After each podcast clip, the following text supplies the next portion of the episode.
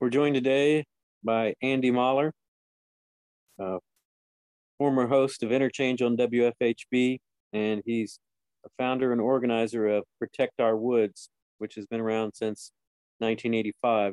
We're, we're talking about uh, the Buffalo Springs Restoration Project to log and burn uh, the Hoosier National Forest.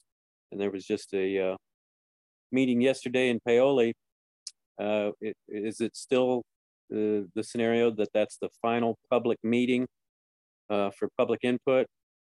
Well, that's a good question because uh, what's interesting is that they, uh, the reason the meeting was organized was specifically to provide additional opportunity for public comment on the Buffalo Springs proposal. But about a day or so before the meeting was actually scheduled to occur, we learned that the Forest Service had reneged on that notion of accepting additional public comments. So it was a listening session, but they are not accepting any additional public comment on the Buffalo Springs proposal. However, one of the things I submitted to them at the meeting was a documented incidence of a threatened, uh, um, excuse me, an endangered species, extremely rare in Indiana, something called the eastern wandering spider has been uh, positively identified as inhabiting the Buffalo Springs area.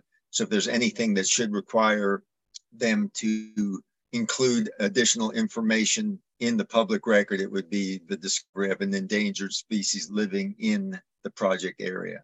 So hopefully that will, at least that piece of information will get in the project area and require at least a, a certain amount of additional study and analysis. But the reality is, and I, your listeners should know this, is that the recent ruling by Judge Tanya Walton Pratt on the Houston South project, which of course was a major threat to Lake Monroe and to the water quality of the people of Monroe and Brown County, her ruling forcing the Forest Service, or it, it was a preliminary injunction that she that she uh, issued in response to their failure to do adequate uh, water quality analysis for Lake Monroe applies at least as much to Buffalo Springs because it's a larger project and it's much more uh, immediate in its impact of the Patoka Lake watershed because of much of the logging and burning occurring right in the immediate watershed on steep slopes that feed directly into the into the lake.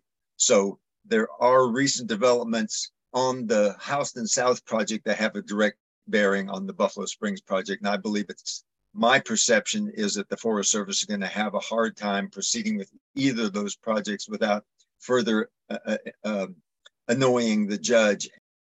And that is a federal judge and yes, federal district court for Southern Indiana. And so far, that's applying to that Houston South, but it, it it doesn't apply to the rest of the plan for, for Hoosier National Forest. No, no, unfortunately, it doesn't. And uh, and there's two things to note with respect to the Hoosier National Forest and the plan is one is that they are doing wholesale burning all across the Hoosier National Forest, and I'm not sure when they authorize that burning, but it's happening in virtually every county. Uh, and I'll get back to that if you'd like to talk about why they're doing all this burning. But that's a very grave concern to a lot of the people who live immediately adjacent to those areas that are being burned. Obviously, air quality issues, kids with asthma, uh, health safety, but also the largest fire in the history of the state of New Mexico was caused by a so called controlled burn that got out of control and burned over 50 square miles, consumed something like 400 homes, killed thousands of domestic and wild animals, and polluted water supplies in the water starved West. So these so-called controlled burns are a grave concern here in Indiana. Obviously, we have a much wetter forest, but like I say, we can get back to that in a moment. But the more pressing issue now is that uh, one of the things that happened yesterday is we, I believe, there was a pivot where we've been working hard to protect our area, the Buffalo Springs area. But yesterday, the pivot shifted from the Buffalo Springs area to the entire Hoosier National Forest because while they refuse to reopen or accept additional comment on the Buffalo Springs proposal, they have now formally initiated a new planning process for the Hoosier National Forest. That was something that was sort of suggested in a meeting we had with uh, Senator Braun and Undersecretary Wilkes back in July.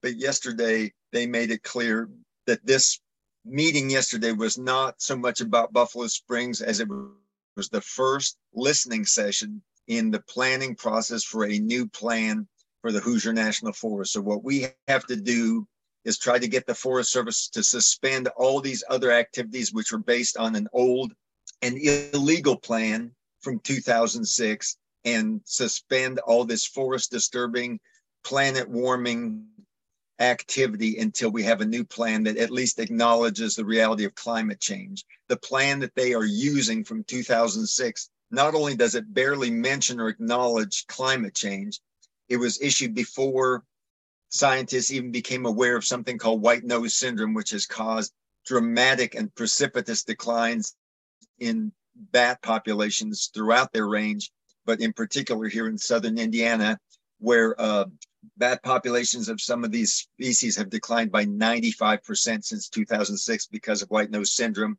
It was, of course, issued before the emerald ash borer became a problem and almost eliminated ash trees from the national forest there's so many things have changed since 2006 and yet they insist on developing these plans and implementing these plans based on a grotesquely backward looking short-sighted and ultimately self-serving plan.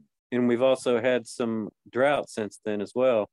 Well we have. Well what they're proposing to do is they are literally this is what they said in their uh, in their documents is that they are proposing to convert the Hoosier National Forest from a fire resistant forest to a fire adapted forest. And of course, to those of us who live next to the forest, that is grave concern. And so, does it look like you're going to uh, have to go the, this, these injunction routes, or does this new process envelop Buffalo Springs? Well, that's a good question. And the, the short answer is we don't know. I believe that the tide has turned. I believe the Forest Service doesn't know it yet, and they are going to continue to try and push forward over public objection, over court injunction, over the global scientific consensus on global warming, and over what is actually in the best interest of the forest itself to pursue their own selfish uh, organizational and administrative budgetary priorities. And that is the essence of what we are talking about here. These are not bad people doing bad things for bad reasons. They are people who consider themselves good people. They think they're doing good things and they think they have good reasons, but in fact, they're good people who are doing bad things for bad reasons. And uh, we would like for the public to have an opportunity to be heard because if you are hiring somebody to manage your forest, the first thing they're supposed to do is ask you how you want your forest managed. But the Forest Service doesn't do that. They think they know better than the international global scientific consensus. They think they know better than the courts. They think they know better than the people who pay their salary. And most arrogant of all, they think they know better than the forest itself what should be growing on any particular acre within the public ownership and it does call into question whether it's actually going on in good faith if there isn't really transparency or uh, enough attempts to involve the public in in that's absolutely right and here's something else uh, your listeners should know and that is that the forest service this is right on page two of the 2006 forest plan. They make it very clear that when they use the term the forest as in something is in the best interest of the forest that term, the forest, applies equally to the land they manage and to the agency itself. Now, back in the early days of the Forest Service, those two things were much in alignment. What the Forest Service was doing was they were planting trees, they were putting out fires, and they were preventing timber theft. Nowadays, what the Forest Service is doing is clear cutting the trees they planted, setting the forest on fire, and cutting down the public's trees and keeping the money. So when they say something is in the best interest of the forest, you have to assume that they are talking about the Forest Service. And everything that they're proposing is to the financial benefit of the Forest Service. When they cut down the trees on the public land, they keep the money. It doesn't go back to the taxpayers, it doesn't go back to the Treasury, it goes into the Forest Service administrative budget. They have become dependent on the revenues they get from cutting down the trees, which is why I do not anticipate any change from the Forest Service, because sadly, there's a system of incentives that has been put in place by the Congress over the years. Members of Congress who had major contributions from the timber industry that gave the Forest Service an incentive to release as much timber from the public land as possible by allowing them to keep the money from the sale and then the timber industry would get the timber. Now that applied mostly to the forests out west in the legislative intent, but that application of that legislative intent applies to every forest in the country, including the Hoosier. The financial incentive on fire is even more perverse. In response to those huge, catastrophic, devastating fires out west that consumed entire towns, took lives, killed lots and lots of wildlife and domestic animals, that uh, disrupted uh, homes, disrupted communities, and and destroyed dreams. Those fires, we all saw them playing out in real time in response to catastrophic drought, thousands of years worth of you know the worst droughts in thousands of years. Then uh, epic wind events, 60 mile an hour winds on top of a you know a multi-year drought, causing fires that cannot be put out. Everybody needs to recognize that. And certainly everybody who was paying attention knew that there was no way to put out the fires. Now, the Forest Service was able to use those fires to get Congress to write them virtually a blank check for fire suppression. It's an inside joke in the Forest Service. You get one of those catastrophic fires that cannot be put out. What you do is you throw money at it until it rains. Well, Congress gave them a lot of money to throw at those fires, but they did not dictate how and where that money should be spent. So while that money was appropriated by Congress to deal with the catastrophic fires out west, the majority of the dollars Congress appropriated for fire are actually being used to set fires in the American South and East, two areas that do not have the historic fire regimes that the forests of the West do but they are using the money that Congress appropriated to put out fires to burn every national forest in the country. So every national forest in the country has a fire target that they have to meet in order to spend those dollars. Because if there's one thing a federal bureaucracy does not like to do, it's to leave money on the table. So those fires I mentioned in New Mexico, a subsequent investigation determined that the reason those fires got out of control is that they burned in unsafe conditions in order to meet timber targets so that that money could be spent before the end of the fiscal year. They were driven, those fires were driven by the incentive to burn. The Forest Service has, Congress has given the Forest Service money to burn, money to burn. And tragically, we are spending millions of taxpayer dollars in a time of a global planetary crisis, climate crisis, to set our fo- forests on fire, releasing huge quantities of carbon dioxide, destroying and damaging ecosystems, and wasting vast quantities of money just because uh, of this perverse set of incentives. Yeah, years ago, I, I lived out in Oregon and I had a roommate who was a firefighter. And though it was dry, there'd been this long spell where they didn't have any work fighting fires. And they started kind of complaining about it and talking about it a lot. The next thing you know, there's a fire. so, I mean, there's some layers in there on some possible incentives to uh, get some action going. Um, there, well, there, there are, actually, there's something close to home.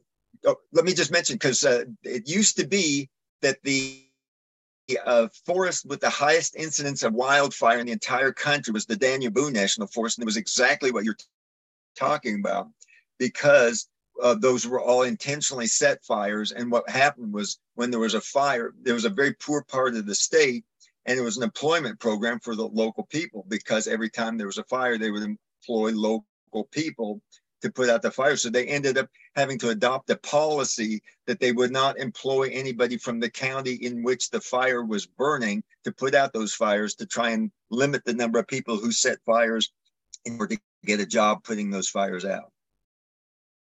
Yeah, because they're they're not getting paid or they're not getting their full pay unless they're in, on some active duty, I guess. Exactly. Um, some of the uh, those fires out there were blamed on not enough clearance of the underbrush, understories and such. Um, would you say that there are those issues here in Indiana? Um, that there are some concerns, or or is there a lot a lot of difference?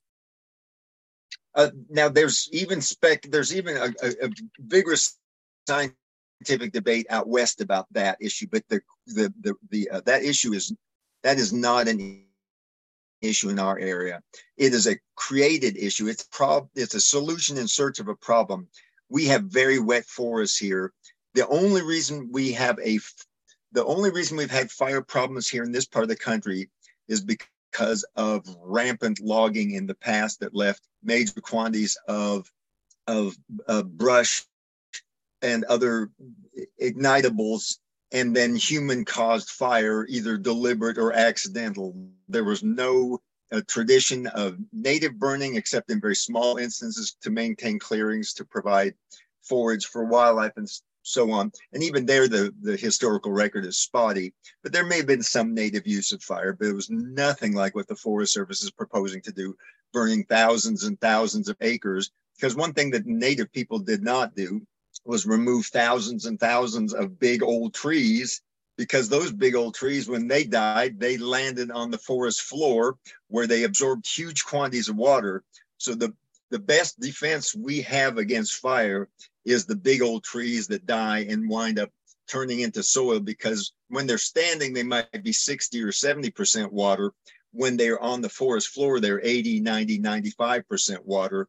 And of course, they provide much more habitat and the nutrient cycling when they're left to rot on the forest floor. And that's why we have such great potential forest here is because we have these deep soils and these deep soils are the result of forests growing, uh, eventually dying, decaying, and landing on the forest floor where they compost and create soil and their vast networks of, you know, uh, uh, the dense, nutrient-rich soil filled with uh, microbiota and uh, mycelial filaments from the networks of, of the fungal networks. I mean, a, a forest is, we think of a forest as the trees, but the reality is the forest is the soil, and that's where life begins. That's where the mystery of life begins, is you convert uh, inanimate rock into living plant and animal material,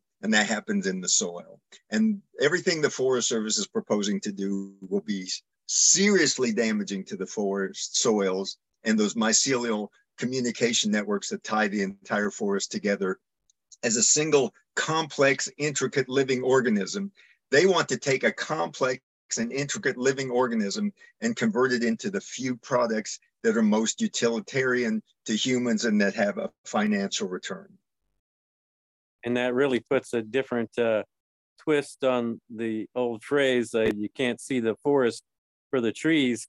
All you can see are the trees and you're not seeing all the that, that's exactly right the microbiome the mycelial nets and uh, that's got its parallel in our own in our own health too with our own microbiome now becoming understood as fundamental to the health of the rest of the system well, you make an excellent point there because when you think about the indigenous people who lived here for thousands of years, they were not separate from the forest. The Forest Service considers themselves separate from the forest. They are the managers of the forest. They are not inhabitants of the forest.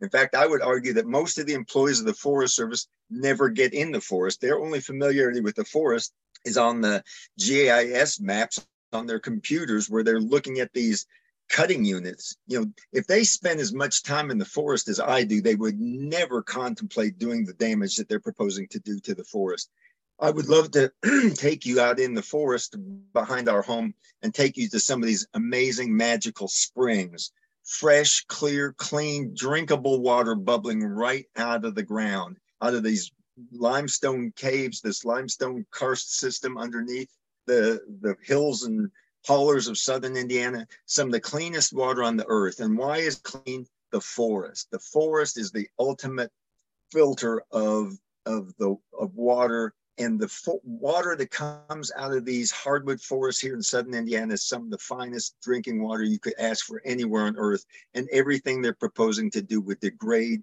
and diminish the ability of this land to pr- continue to provide us the water, the essence of life.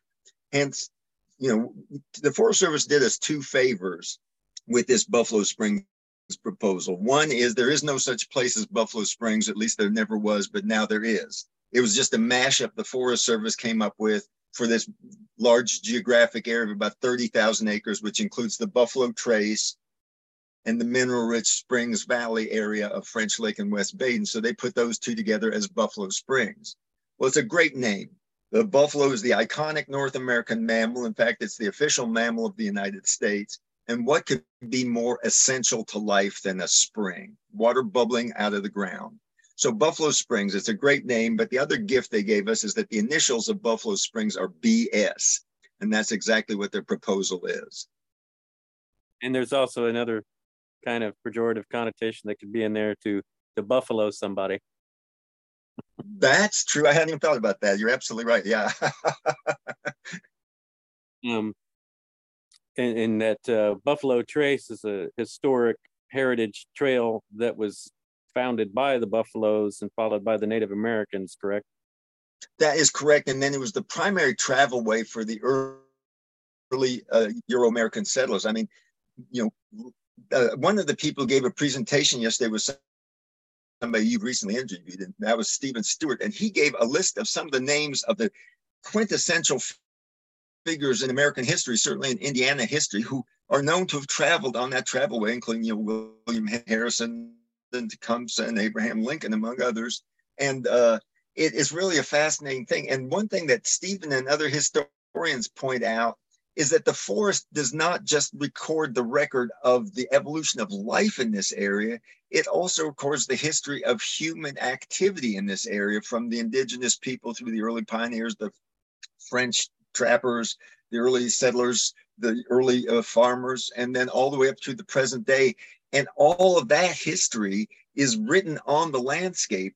And that history is just as much at risk from these proposals from the Forest Service as the ecological wealth and uh, wealth, health, and integrity of the forest itself. So we're not just losing the ecological threads of life that tie us all together, we're also losing the threads of history that tie us to our past and then ultimately, of course, to our future.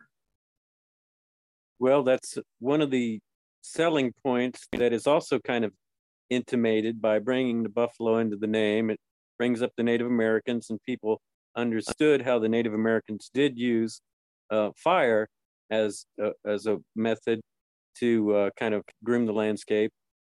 And the, you know, some of the ostensible goals are supposedly to restore hickory and oak. And they say that you need openings in the forest for the birds and such.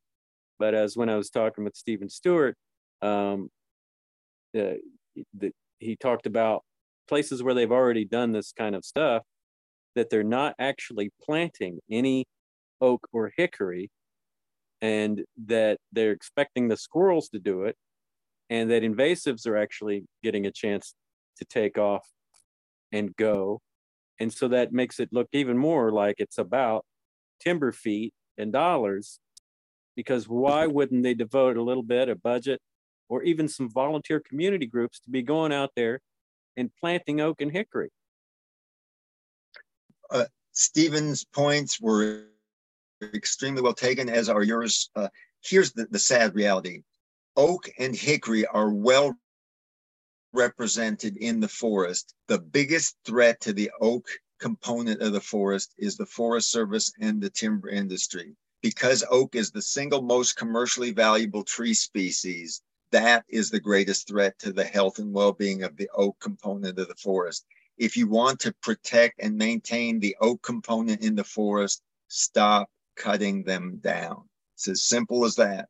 They are all getting cut down on private land. The only place we have a hope of maintaining a significantly diverse, healthy, naturally evolving, naturally self regulating, naturally self maintaining forest is on the public land.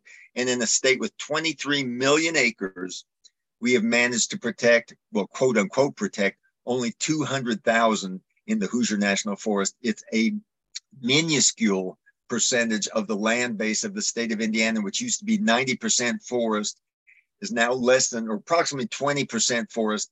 But those areas that are considered forest includes areas that have been recently clear cut and recent anything that's not under asphalt or under human development that is allowed to grow trees is considered forest, even if all the big trees have recently been removed. So when we say that 20% of the land base of the state of Indiana is forest, that is a extremely generous estimate.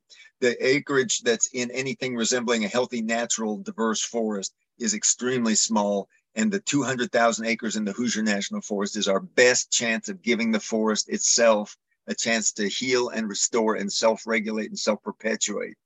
So uh, the oaks, the oaks uh, are like I say, the single most commercial species in the forest. And they, uh, any place that the forest service comes in and cuts them down, what is coming back, like Stephen said, is invasive species and other non. Uh, what will happen over time is that the the landscape will produce that forest that is best adapted to those particular sites but the Forest Service wants to do perpetual management. Everything, most of what they are doing, in fact, is an attempt to correct for past mismanagement. Even now, they say that the clear cutting they did back in the 80s and 90s was a big mistake. But they say now, no, now we know better. But the reality is they don't know better. A forest can live to be 400 or 600 years old. You know, a single tree in a forest, an oak tree can live to be 600 years old on an ideal site. You know, it's not uncommon for oaks to live to be 400 years old, but uh, they're never going to get a chance to live to be 400 years old because the Forest Service intends to cut every oak tree before it gets to be 120 years old. And that is the sad reality. They're trying to convert a healthy, natural, potentially uh, healthy, natural, recovering forest in public ownership. They want to maintain it as a tree farm. Oh, here's the other point I was trying to get to. Everything that they are doing and proposing to do is intended to mimic natural disturbance or natural catastrophe. Now, think about that for a minute. We're in a time of unprecedented climate change. We're in a time of extreme weather events that nobody now living has ever seen before. We've seen tornado that stayed on the ground all the way from northwest Arkansas, northeast Arkansas, excuse me, all the way to southwest uh, Kentucky, almost 200 miles on the ground, one tornado and the Forest Service claims that they need to mimic natural disturbance. They are proposing to mimic insect infestations, disease, fire, tornado, snowstorms, ice storms. Guess what? In the time of unprecedented climate change and extreme weather events, you do not need to mimic natural disturbance. Mother Nature is going to show us natural disturbance like we've never seen before. What we need is as much healthy, natural standing forest as possible in the landscape to mitigate, mitigate against climate change, to sequester carbon. But more than that, you know, we're humans, provides an opportunity for recreation. There's no place else in the state of Indiana where you can get that kind of recreational experience. And that is in, in increasing demand, but also spiritual renewal, uh, serenity, being surrounded by natural beauty. Where else can the average Hoosier go to find those things in any large acreage. It's only the Hoosier National Forest. There's people in the state of Indiana, that's the only forest that they can claim to own. But beyond recreation, water quality. The highest quality water resources in the state of Indiana come from protected forests. Lake Monroe, and even more Lake Patoka. Patoka Lake is the highest quality municipal water supply in the state of Indiana. Why? Because of the forest. But then there's the historical and the cultural and the archaeological record that is contained in the land. Once again, the only place you can find that in any to any significant extent on the protected landscape is going to be on these public forests. And then, of course, one that we must not forget is the endangered species and all the other critters and the vast web of life that depends on a self-regulating, self-perpetuating forest ecosystem. Yeah, I believe uh, the hellbender uh, salamander is one of the things kind of looked after by IFA. And uh, is it is, is this the is the designation? I think it's it's not temperate rainforest, is it? But temperate. Uh, temperate, forest? just temperate hardwood forest. Uh, hardwood. yeah, there are there are three major forest zones on planet Earth. There's the boreal forest, which stretches across Canada, Siberia, and so forth in the colder latitudes. There's the tropical rainforest in the equatorial regions. Everybody's familiar with that. But the third major forest zone is the temperate zone. And in our area, it's the temperate hardwood forest. Other places, it might have a slightly different species mix. But this temperate hardwood forest is in Japan, it's in China, and it's in Northern Europe as well. And it's a very similar mix of species in those places.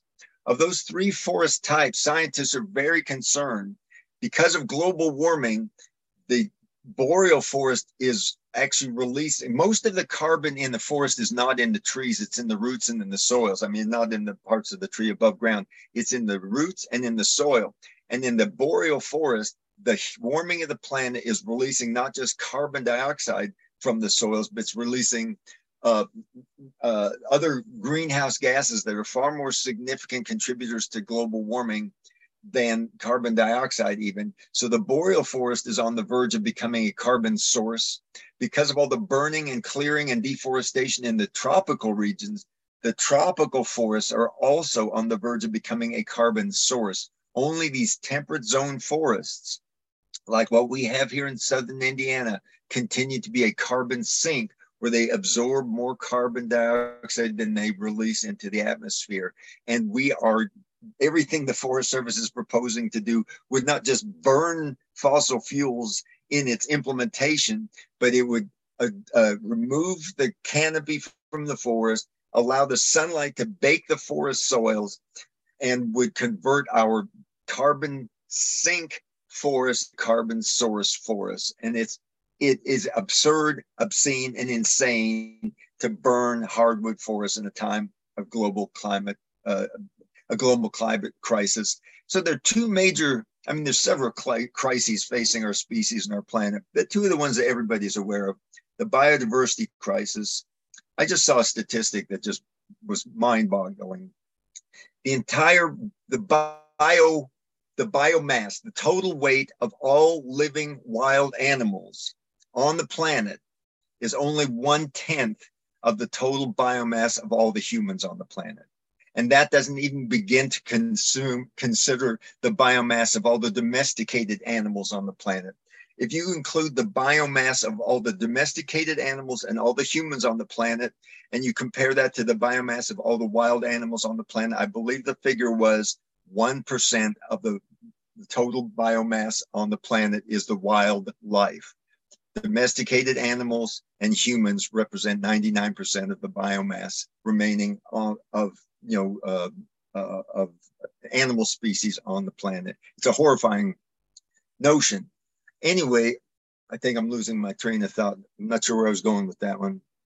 Well, oh well, um, my apologies.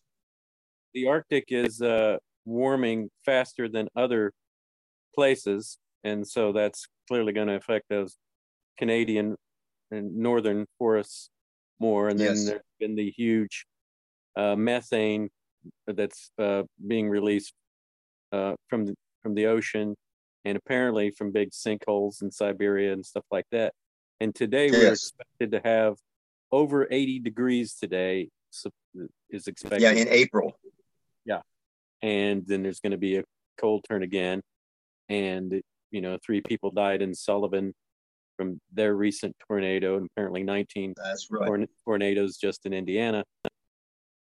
Um, it, you know how much how much clearer uh, does it need to be to accept you know the science of climate change climate catastrophe? And it really does make us as this sort of happy medium seem really much more crucial uh, you know from what's going on in R- brazil and uh, the massive die-offs. Um, indiana has been sanctioned and regulated uh, uh, uh, from our pollution being one of the states that are uh, the downdraft of our pollution is affecting causing acid rain in other other states. And uh, you know we're we're pretty low on the stats in, in, a, in a lot of areas. You know we're 48th 49th 50th on the good things and we're in the top five on the bad factors. Um, this is true. I do remember where I was going with my point, though, if you'll allow me. I was talking about these two major major crises the climate crisis and the biodiversity crisis. And that's where I got off onto the notion of how little of the biomass on planet Earth is in wild creatures. Anyway, so we've got these two huge crises facing the planet the climate change challenge and the biodiversity challenge. And there's one solution that applies to both of them, and that's leaving as much wild natural forest standing as possible. And, and the other great thing about that solution is it doesn't cost a penny. You know, everything we're proposing from carbon capture and sequ- you know, carbon capture and storage and all that costs billions of dollars. You know, all you got to do is stop cutting down the public forest and you'll have a significant major immediate impact on both the biodiversity crisis and the climate crisis. That was the point i was trying to make. And it doesn't cost us a nickel. That's why the government that's why the forest service doesn't like it because they want to get and spend money. That's what they got a 35000 employees and a budget of something like $7 billion and you better believe that that is first and foremost on their agenda is maintaining their staff and maintaining their budget. Everything else is secondary. Well the other uh, elephant or gorilla in the room is mass extinction that we're supposedly uh, there's a sixth major mass extinction going on you know which we have records of in the past in the fossil record and everything. And it's it's ongoing now uh, people are noticing that you know they don't have insects on their windshield anymore, uh, and uh, that biodiversity question is is just totally you know not not not being spoken about much of anywhere except for people that are considered the eco freaks. And some people who even kind of care are starting to tune out on these things because they don't uh, they don't feel like they can have any impact or uh, make any changes on the system. You guys feel like you uh, are having success. Like how how many people showed out for that meeting yesterday?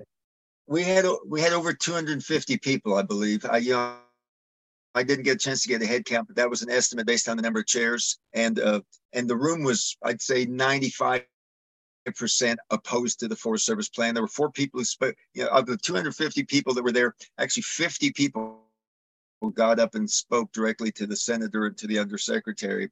And of those of 50 people, four I think spoke in favor, and all the rest spoke against. And the the the vast majority of the people in the room were against. But let me let me answer your question this way. You know, I've been involved in forest protection for 35 years now.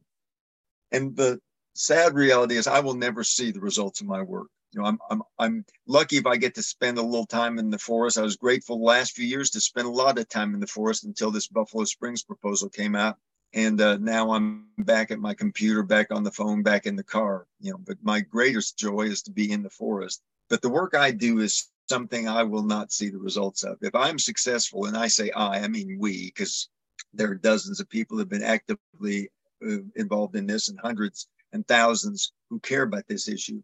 But the reality is, everything we're doing is for people who are not even yet born. And so I think we're making a difference. Uh, but I don't do it because I expect to see results. I do it because it brings meaning to my life. It puts me in touch with the greatest people I've ever met. It is something that needs to be done. And I, for whatever reason, have found myself in a position to be able to be helpful in that regard. And I'm hoping that with the help of the people who are listening to our voices now, the, the great community organizations like WFHB, I'm very hopeful that this area of South Central Indiana will be a model for other parts of the country. And in fact, you know, we talked about how we pivoted yesterday because that meeting from the Buffalo Springs proposal to the entire Hoosier National Forest. Well, guess what? We're not just talking about the Hoosier National Forest.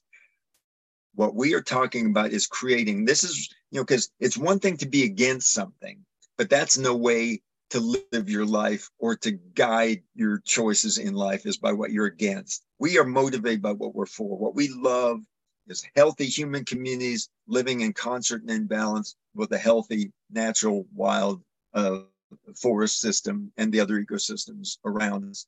So what we are proposing, and this is what I intend to work for, not just to pr- protect Buffalo Springs and to protect the entire Hoosier National Forest. What we are now focusing on is a multi-state bioregional network of climate, forest climate, and biodiversity reserves. That would include the entire Hoosier National Forest in Indiana, the entire Shawnee National Forest in Illinois, the entire Wayne National Forest in Ohio, land between the lakes, and the Daniel Boone National Forest in Kentucky. That would be the core. Four states, all those areas of public land would be the basis of, say, a heartland hardwood climate and biodiversity reserve system that would also be available for public public recreation, provide for clean water and all the other benefits these public forests provide. But we're looking across the political landscape. We're looking at the ecological landscape, and what is needed is to protect as much wild land as possible in this hardwood region. And that's what we're going to dedicate our efforts to is this climate, multi-state bioregional system of climate preserves, Illinois, Indiana, Ohio, and Kentucky, and possibly expanding to other states. But we're going to start with Indiana and Illinois, then Ohio, then Kentucky. But maybe we'll go for it all at once. We'll do it however we can, but we're going to try and get the attention of our elected officials. I think it's very possible we could get this Indiana and Illinois piece going very quick. They're already calling for it in Illinois. We're calling for it in Indiana. We've got good communications going on with our friends and allies in Ohio and Kentucky and uh, I just say stay tuned. But uh, that's that's our focus is on what we love and our vision for the future. And our vision is a large areas of wild landscape in this hardwood region. Well, there's with uh, humans old... living in harmony with that land. What's that? Uh, there's an older proverb. I think it was maybe even a, something back to the Greek about wisdom being or virtue being uh, the man who plants the plants a tree that he knows he will not live long enough to enjoy the shade of. Yes, that's you're exactly right. And in fact, a dear friend of ours who is uh, who's unfortunately uh, living with a fatal cancer right now, uh, he had he had encountered that very quote. I don't have the specific quote, but it's very much as you said, and was so taken with it that you know I think the measure of a culture is that is one in which the old folks plant trees beneath whose shade they will never sit, something like that.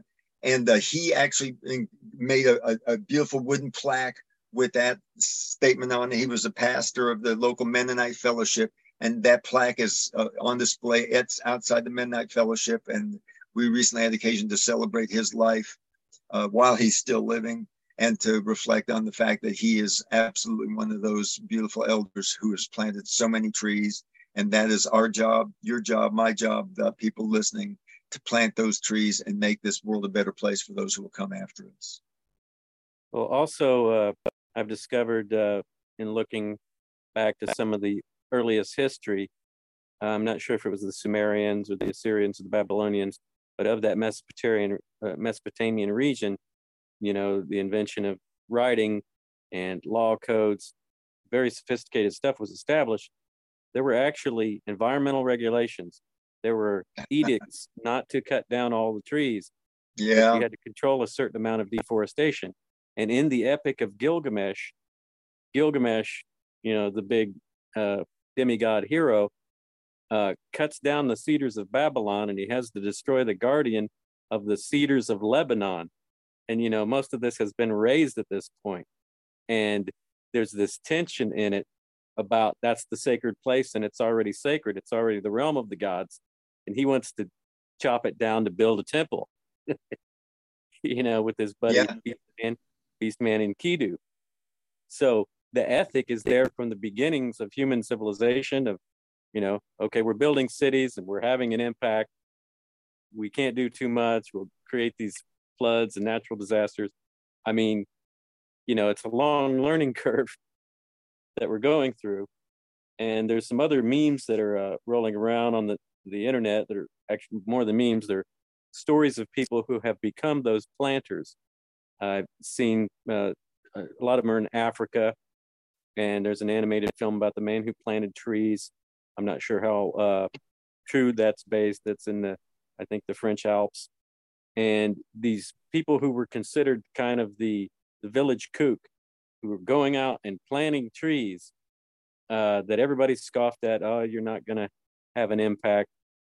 And and within their life within their lifetime, they have created these forests and these oases that are now providing food to a, a realm that was, you know, dependent on other places. They're becoming self-sufficient, and this is just, you know, people saving their scraps and taking it out there and piling it around the the start and protecting it, and taking their water jug out there, their skin, and watering it. So I mean, even one person within their lifetime can have a, a major impact that changes a region. You're absolutely right. And here's a, another one that's in line with what you were just talking about. And that's that the origin of the word druid comes from do ear, an Irish Gaelic word for oak tree, which was often considered a symbol of knowledge, also meaning wisdom. So the Druids were worshippers of oak trees because those were the oldest and wisest members of their community, the oldest, because they did not consider themselves separate from the landscape in which they lived, and their elders were the oak trees. And we could learn something from those Druids here in southern Indiana because the oldest trees in our forest tend to be those massive old white oaks if we would ever let them live that long.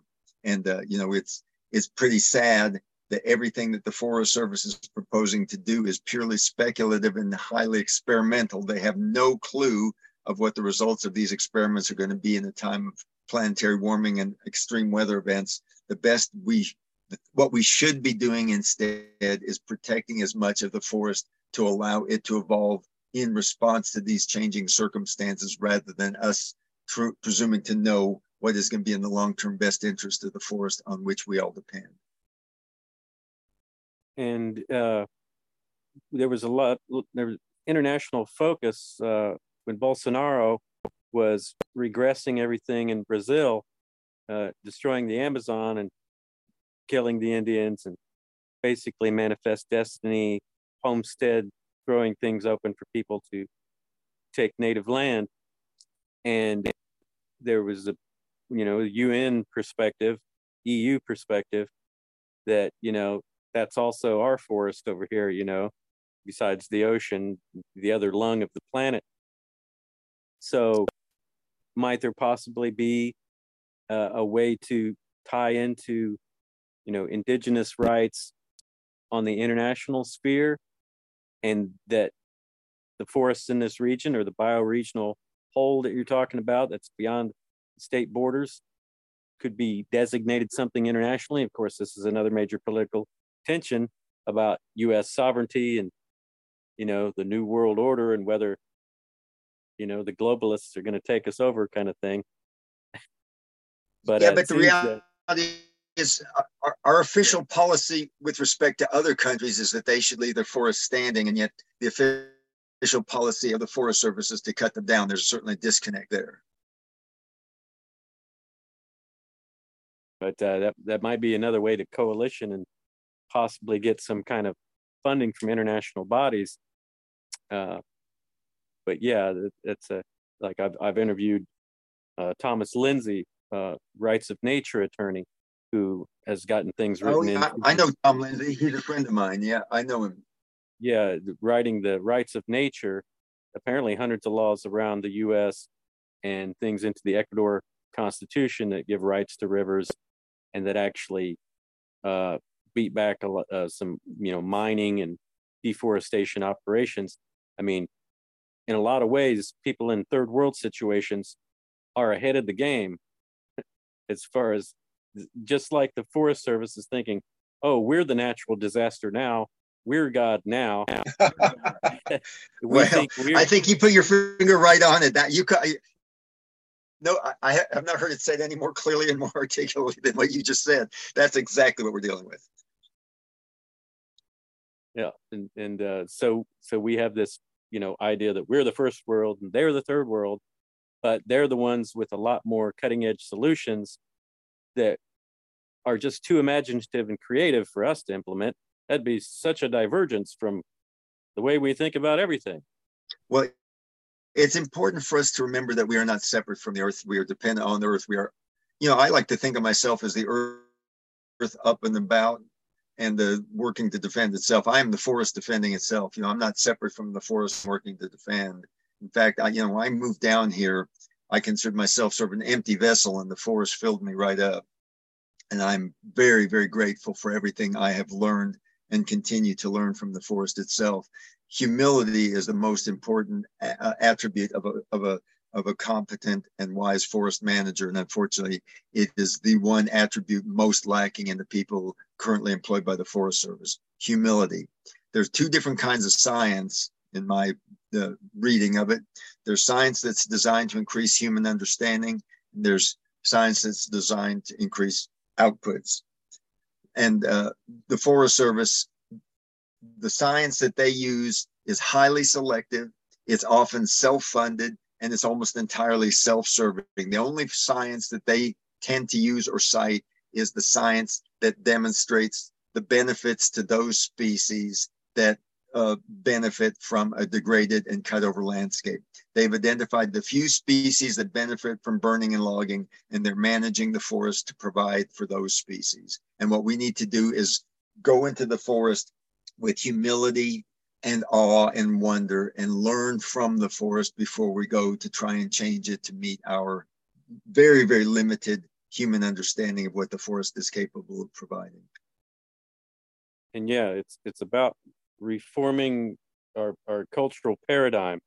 We have this reductionist view, which has its certain use, which allows certain things to be focused on in science, but we've lost the holistic sense of the whole system. And uh, I, I, I'm reminded that the state seal of Indiana is a guy cutting down trees, stumps, and the buffalo is jumping over a log, headed headed west, getting out of town. You're absolutely right. And that's it, he's so, cutting down the last tree, and the last buffalo is heading west. It unfortunately, it's very sadly appropriate. I, I think we need a new state seal, and that, in fact, that reminds me of something, and that is, I, I, really do think that what we are trying to do here with Buffalo Springs and with Protect Our Woods is reverse the trajectory in that our current state seal. We are trying to restore the forest. If you restore the forest, you restore the springs. If you restore the springs, you bring back the buffalo.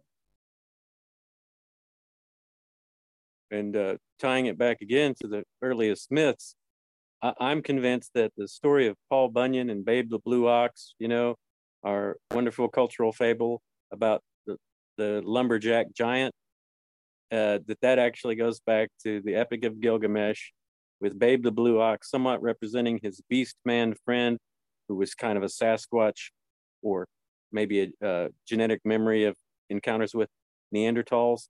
But they defeat the bull of heaven, which also kind of corresponds with the blue ox. And the, the, there's some real deep ennui in those myths where Gilgamesh is the big, strong conqueror and runs the show, but through a process of facing his mortality, the death of his friend, and kind of his own hubris, he comes to a bit of a humility. And so he becomes a better leader. In the beginning, he's a tyrant. By the end of it, he's come back from his journeys around the world and, you know, is, is, is in greater balance.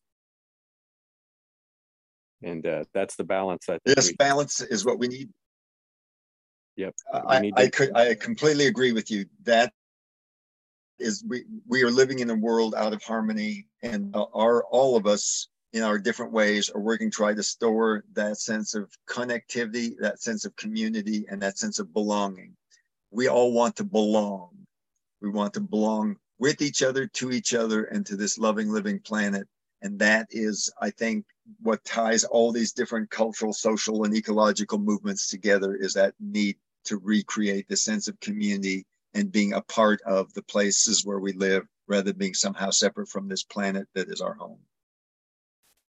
And so uh, the the next steps, uh, what would you say are the uh, the next steps in this? You talked about the bioregional uh, kind of coalition.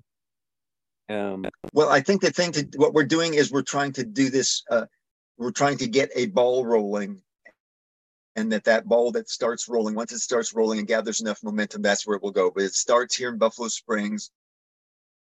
We want to protect the water. To protect the water, we protect the forest. To protect the forest of Buffalo Springs, we then go beyond the area immediately surrounding us here in Orange County to protect the entire Hoosier National Forest through this new forest planning process.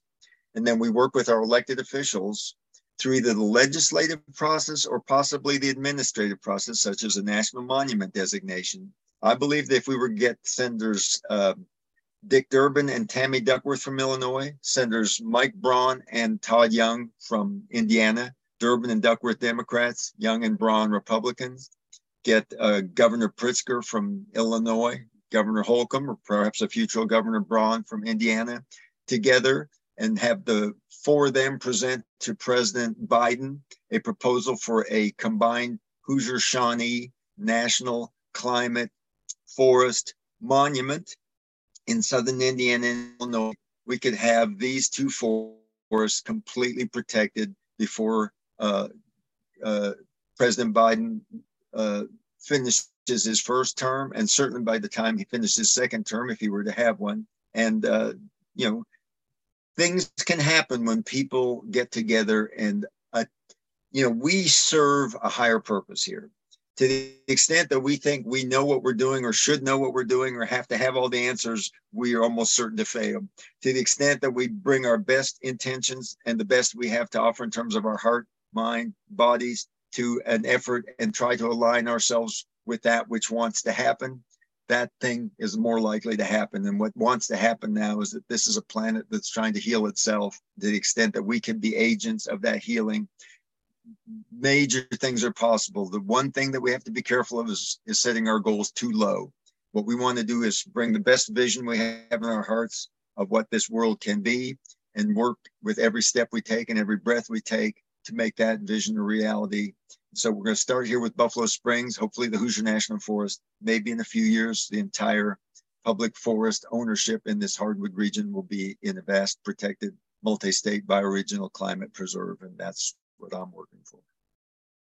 Yeah, and we have to set ourselves for the long haul.